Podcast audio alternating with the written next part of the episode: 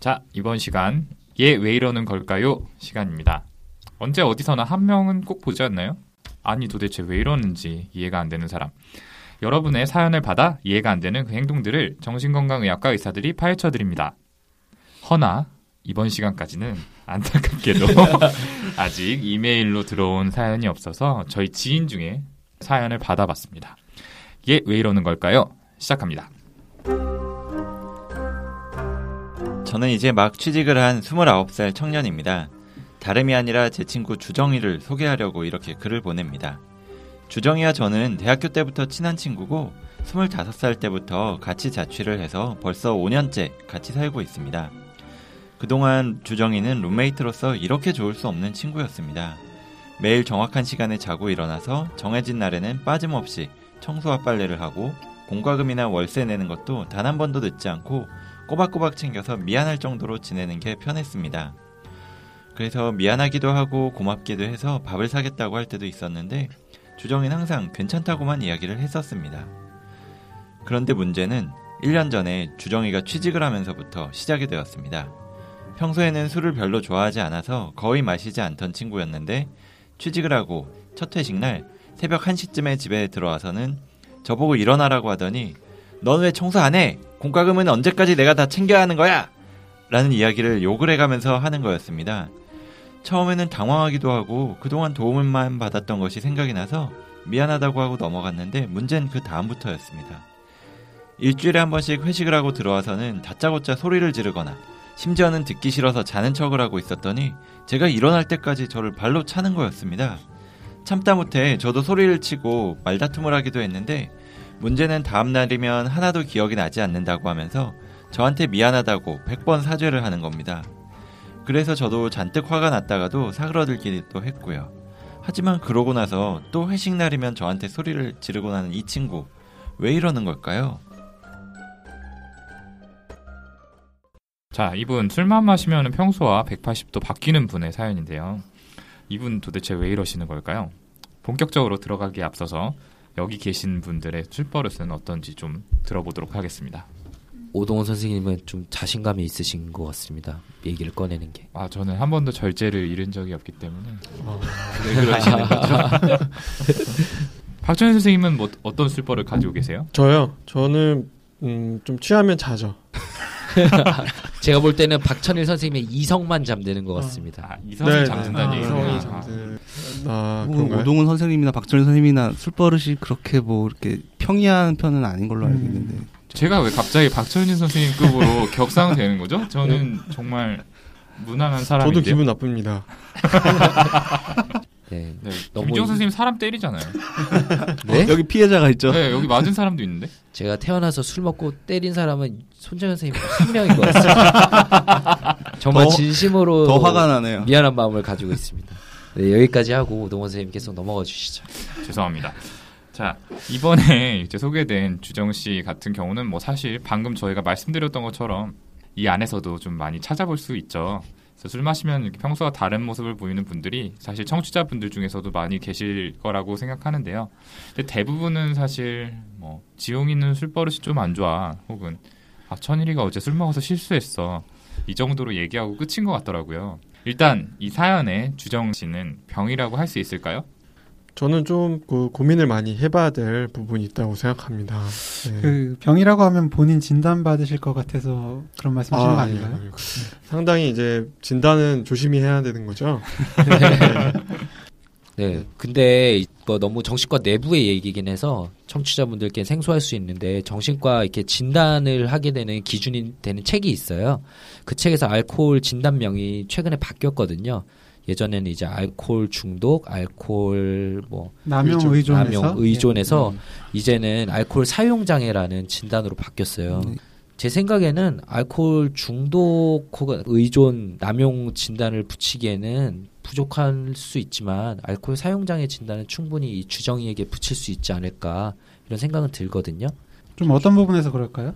말씀하셨던 최근 진단 기준 알코올 사용 장애 기준에 의하면은 12개월 이상 술을 먹고 같이 사는 친구와의 심한 갈등을 일으켰기 때문에 이 사회적인 기능에 장애를 일으켰죠.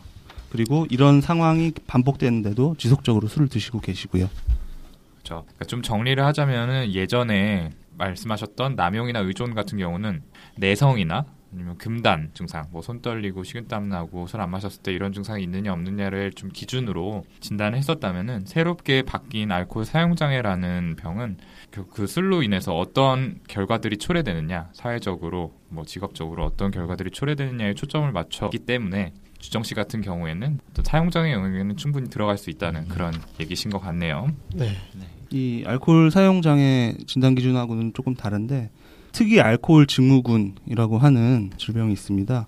보통은 취하지 않을 만큼의 이 소량만 마신 후에도 평소에는 그러지 않던 분들이 굉장히 난폭하거나 호전적인 그런 행동 변화를 보이는 경우 또는 어떤 인지상의 장애를 나타내는 경우에 저희가 고려하게 되는 진단입니다.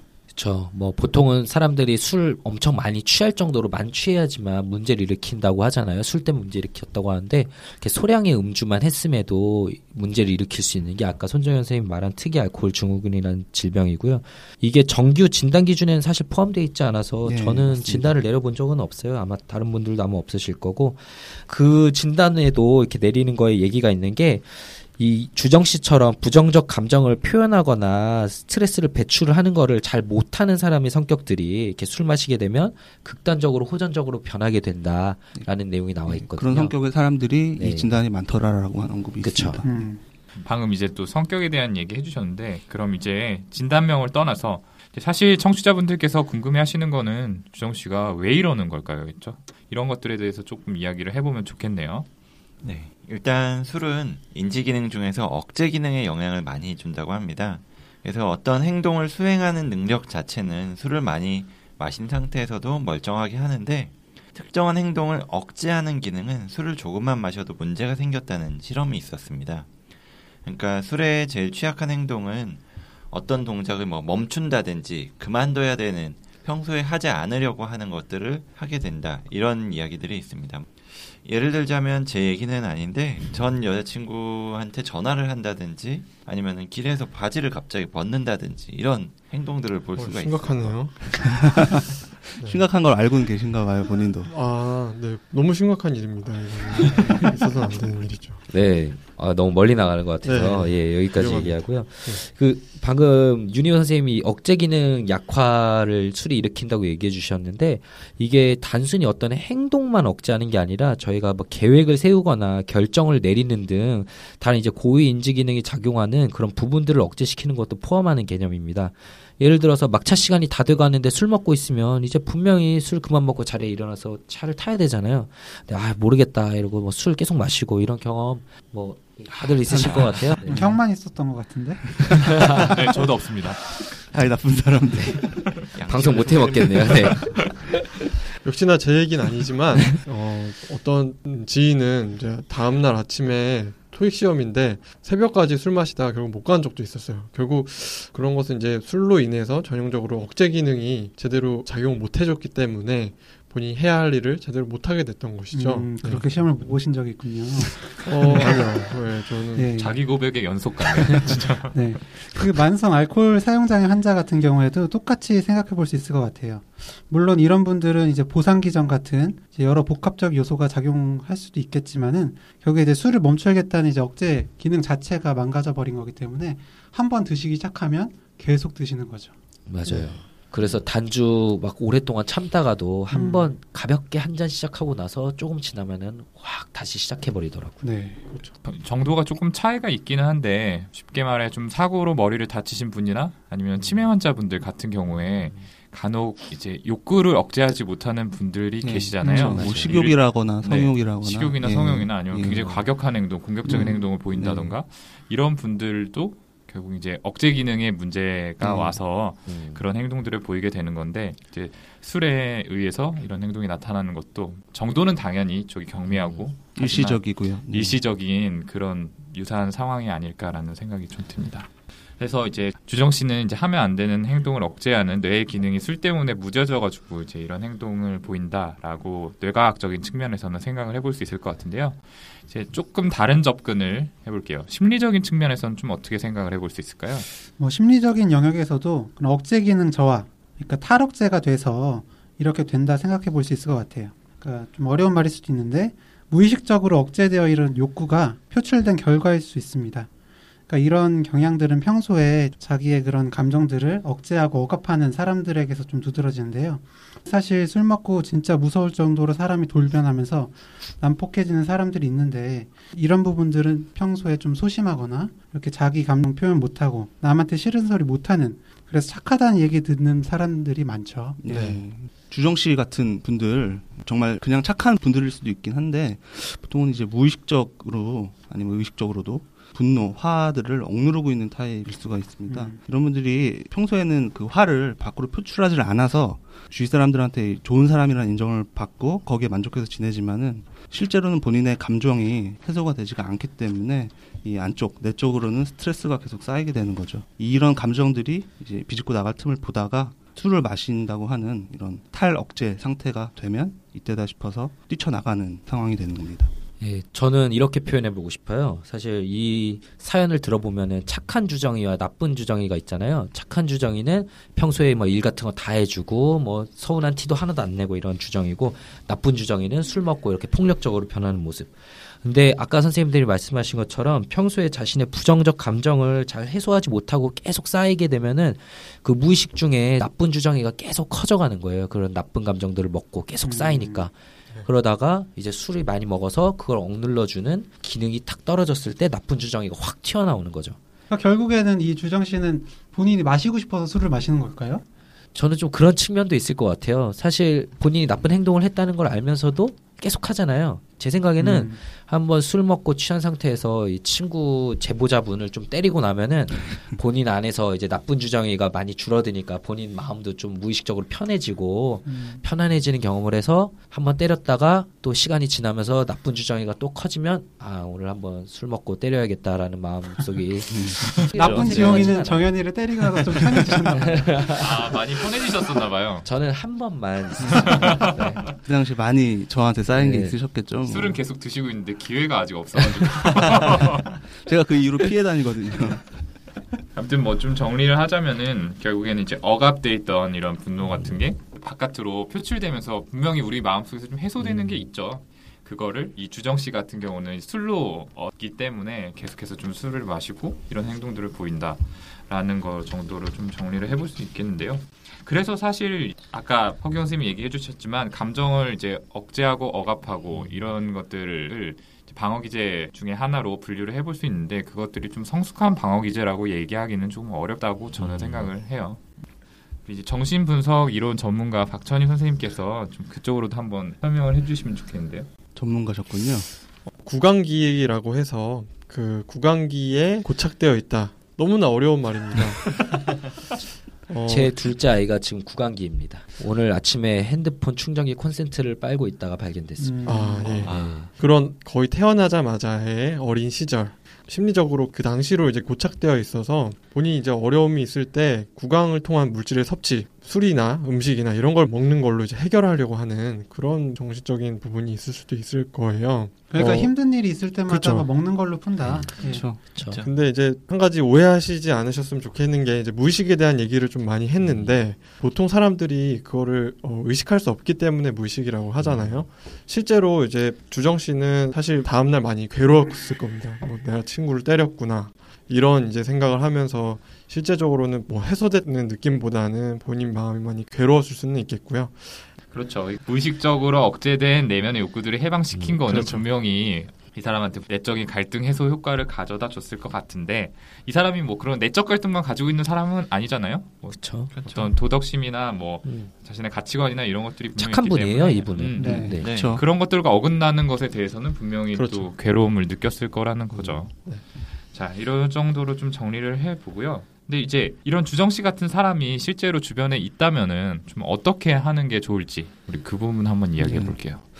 아까도 계속 뭐 얘기했지만 본인이 힘든 게 있- 있는데 그걸 풀 방법이 사실 없으니까 계속 술 마시고 이런 행동을 보인다고 저희가 생각을 하잖아요.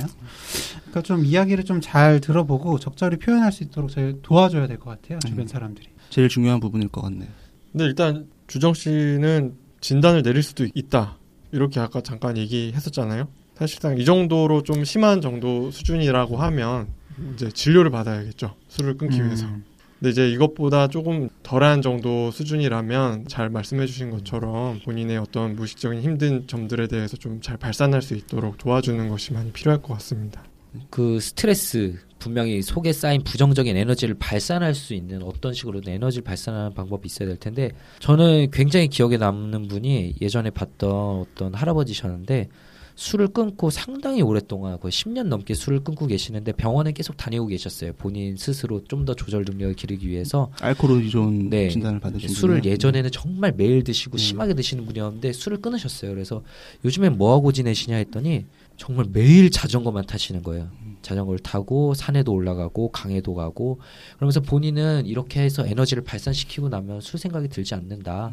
마음도 많이 편해지는 것 같다. 이렇게 얘기를 하시더라고요. 그래서 좋은 취미를 소개시켜 주는 것도 좋은 방법 중 하나가 될 수 있을 것 같아요. 아, 그것도 적절한 대안이 될수 음. 있겠네요. 네, 그런데 좀 조심을 해야 될 게 방금 취미 중에서 산 이야기를 하셨는데 꼭 그러시는 분들이 있어요. 등산을 갔다 내려올 때 꼭 막걸리를 한 병씩 마신다. 한 네. 병이 아니기도 한데 그런 한 병이면 거라든지. 아니면은 뭐 조기 축구회라든지 이렇게 해서 단체로 같이 뭐 운동을 하고 나서 회식을 항상 하는 취미라면은 그런 거는 좀 피해야 된다라고 이야기를 음. 드릴 수 있을 것 같아요.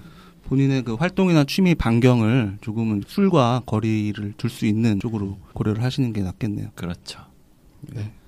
그 일단 그대 이 사연을 보내주신 분의 입장에서 제가 조금 더 조언을 드리고 싶은데 너무 힘드실 것 같아요. 뭐 한 달에 한 번씩 이런 일이 이- 일어난다고 음, 하면 네.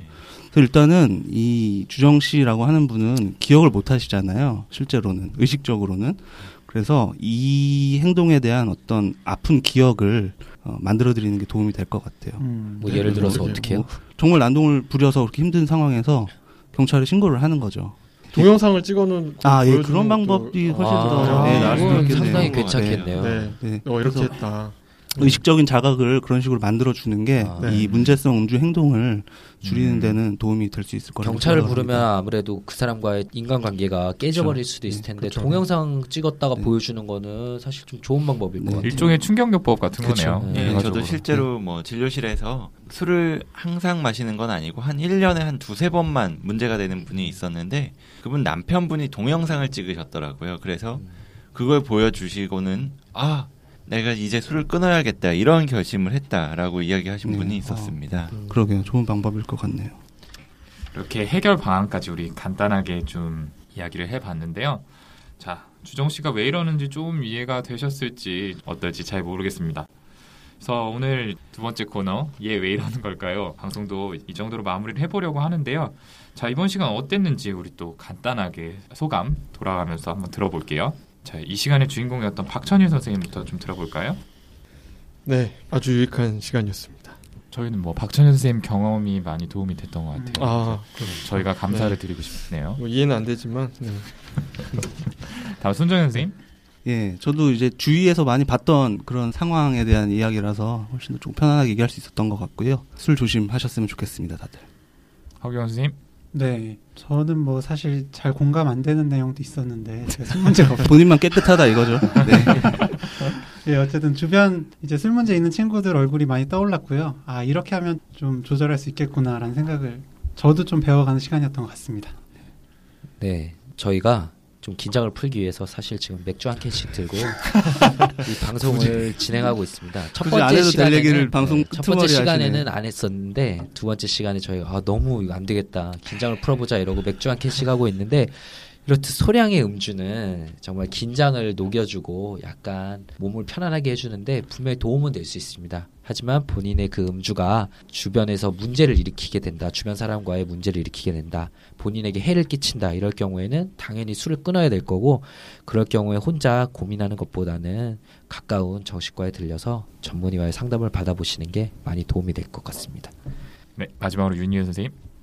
오늘 알코올에 대해서 이야기를 많이 나눠봤는데요. 사실 저는 알코올 전문으로 치료하는 병원에서 근무를 하고 있어서 이런 분들보다 훨씬 심한 분들을 많이 봤습니다. 근데 그분들을 볼 때마다 느꼈던 게 조금 문제가 있을 때 초기에 병원에 와서 상담을 받고 치료를 받으시는 분들은 정말 금방 좋아지시는 분들도 있었어요. 술을 완전히 끊거나 문제가 되지 않게 잘 지내시는 분들 봤는데 좀 만성으로 진행이 되신 분들은 치료하는데 많이 어려움을 겪었었던 것 같습니다. 그래서 오늘 이 방송을 들으시면서 찔리셨던 분들이 만약에 있다면 술을 끊는 걸 추천을 해드리겠습니다. 네.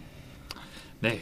이제 두 번째 코너 이걸로 마무리 짓도록 하고요. 아마 이 시간은 이제 저희가 아직은 사연을 받지 못한 관계로 저희가 직접 주변에서 모은 사연으로 진행을 했는데 여러분들 사연으로 진행을 한다면 여러분들도 조금 더 흥미롭게 들으실 수 있고 저희도 조금 더 재밌게 진행할 수 있을 것 같습니다. 그런 의미에서 한 번더 예, 제가 네, 소개해드리도록 손정현 하겠습니다. 예, 사연, 질문, 피드백, 이메일 brainrich6 gmail.com b r a i n r i c h 숫자 6 gmail.com으로 부탁드립니다. 한글로 발음을 써놓으셨네요. 굉장히 모함하시네요. 네, 아, 어쨌든 뭐 노력하는 모습이 아주 보기 좋고요. 감사합니다. 예, 왜 이러는 걸까요? 시간 이걸로 마치도록 하겠습니다. 감사합니다. 감사합니다. 감사합니다. 감사합니다.